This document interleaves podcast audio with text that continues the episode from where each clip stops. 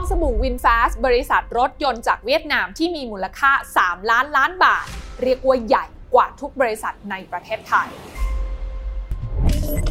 ขอต้อนรับเข้าสู่รายการลงทุนแมนจะเล่าให้ฟัง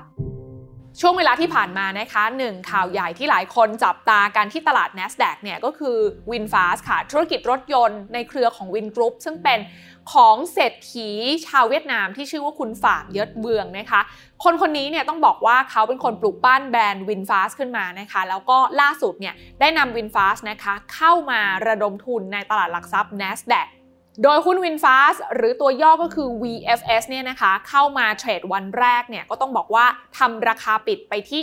37 ดอลลาร์สหรัฐต่อหุ้นนะคะ ซึ่งพอเอาราคาหุ้นตรงนี้เนี่ยมาคำนวณกับจำนวนหุ้นที่มีอยู่ ก็จะได้เป็นมูลค่ากิจการของ WinFast นะคะที่สูงถึง 3 ล้านล้านบาทกันเลยทีเดียวคำถามก็คือว่าแล้วมูลค่ากิจการ 3 ล้านล้านบาทนี้เนี่ยมันใหญ่ขนาดไหนนะคะ ก็ถ้าไปเทียบเคียงกับค่ายรถยนต์ยักษ์ใหญ่รายอื่น ๆ ก็ต้องบอกว่า WinFast ตอนนี้เนี่ย ใหญ่กว่าทั้ง Mercedes-Benz นะคะ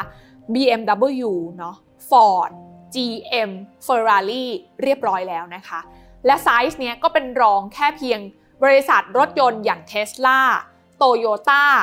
Porsche แล้วก็ BYD เท่านั้นเองค่ะ และที่สำคัญก็คือมูลค่ากิจการระดับนี้เนี่ยนะคะ ใหญ่กว่าทุกบริษัทที่มีในประเทศไทยค่ะ แล้วก็ทำให้เศรษฐีชาวเวียดนามที่เป็นเจ้าของวินฟาสเนี่ยนะคะ มีความมั่งคั่งเพิ่มขึ้นทันทีในช่วงข้ามคืนถึง 7.5 เท่าเลยทีเดียว เรียกว่าณตอนนี้เนี่ยนะคะ คุณฝามยศเบืองเนี่ยนะคะ เขามีความร่ำรวยมากกว่าเศรษฐีไทยทุกคนเรียบร้อยแล้วค่ะ และสิ่งที่น่าสนใจของกรณีนี้อีกอย่างหนึ่งก็คือวิธีการเข้าตลาดหุ้นของ WinFast ค่ะ ต้องบอกว่าเขาไม่ได้เข้ามาโดยการทำ IPO แบบปกตินะคะ แต่ว่าเขาเข้าตลาด NASDAQ มารอบนี้ด้วยวิธีการที่เรียกว่า SPAC นะคะสเปกเนี่ยวิธีการของเขาก็คือจะเป็นการสร้างบริษัทบริษัทหนึ่งขึ้นมา ซึ่งเขาจะเรียกบริษัทเนี่ยว่าเชลนะคะบริษัทนี้จริงๆเนี่ยไม่ได้มีการทำธุรกิจอะไร ไม่มีสินทรัพย์ใด ๆนะคะ แต่ว่าเอาเข้าไปlist ในตลาดเสร็จปุ๊บ ก็แปลว่าจะได้เงินระดมทุนมาใช่ไหมคะแล้วเขาก็เอาเงินระดมทุนที่ได้มาตรงเนี้ยไปควบรวมนะคะกับกิจการอื่นๆ ที่จะถือว่ามาใช้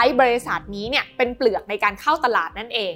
แล้ว VinFast เนี่ยผลิตรถยนต์อะไรอยู่ตอนนี้นะคะ ก็ต้องบอกว่า VinFast เนี่ยถือเป็นค่ายรถยนต์เบอร์หนึ่งในเวียดนามเลยนะคะ แล้วตอนนี้เนี่ยก็กำลังมาลุยส่วนของรถยนต์ไฟฟ้าหรือว่า EV เนี่ยแหละค่ะ นอกจากนั้นเนี่ยก็มีธุรกิจผลิตแบตเตอรี่ด้วยนะคะ ซึ่งถ้ามองย้อนกลับไปค่ะ 2 ปีที่ผ่านมานะคะ อย่างปี 2021 เนี่ยวินฟาสเขามีรายได้อยู่ที่ 2543 ล้านบาทนะคะ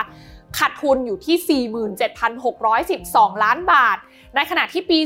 2022 นะคะ รายได้เขาเนี่ยไม่ได้โตเลยนะคะ แต่กลับลดลงด้วยซ้ำมาเหลืออยู่ที่ 18,316 ล้านบาทค่ะ ขาดทุนเยอะกว่าเดิมอีกนะคะ ขาดทุนอยู่ที่ 73,686 ล้านบาท เรียกว่าถ้าดูจากตัวเลขนี้เนี่ย รายได้ก็ลดลง ขาดทุนก็เพิ่มขึ้นนะคะ ในเชิงของการประเมินธุรกิจ ก็ดูเหมือนธุรกิจนี้เนี่ยจะเจอความท้าทายแบบหนักหน่วงอยู่พอสมควร แต่ประเด็นก็คือตอนนี้เนี่ยนะคะ ตลาดกำลังซื้อขายหุ้นตัวนี้ก็คือ WinFast หรือ VFS กันเนี่ย อยู่ที่มูลค่า 3 ล้านล้านบาทนะคะ ก็ลองคิดกันดูค่ะว่าราคาตรงนี้เนี่ย มันดูจะเป็นราคาที่สูงเกินมูลค่าจริง ๆ ของบริษัทไปหรือเปล่า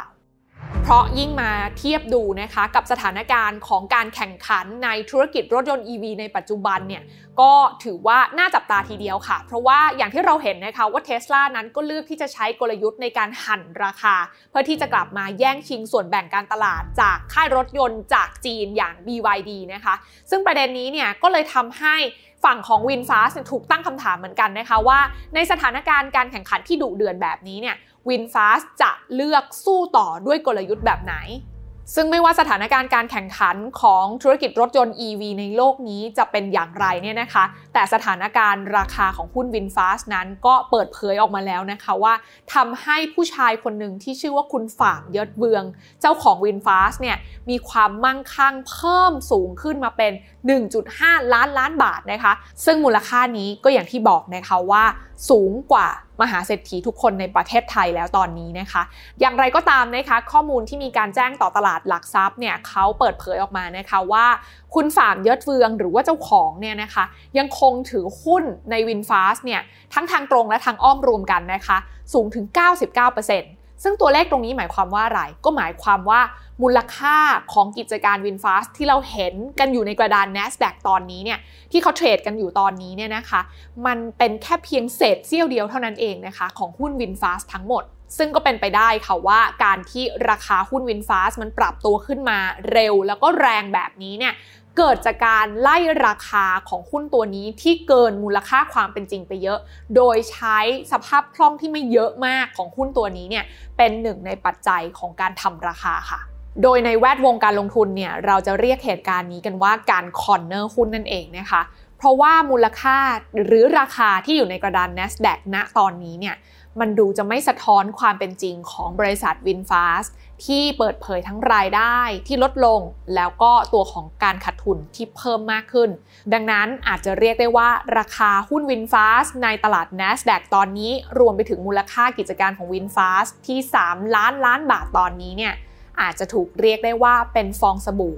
ที่อาจจะแตกลงวันไหนก็ได้ เช่นกัน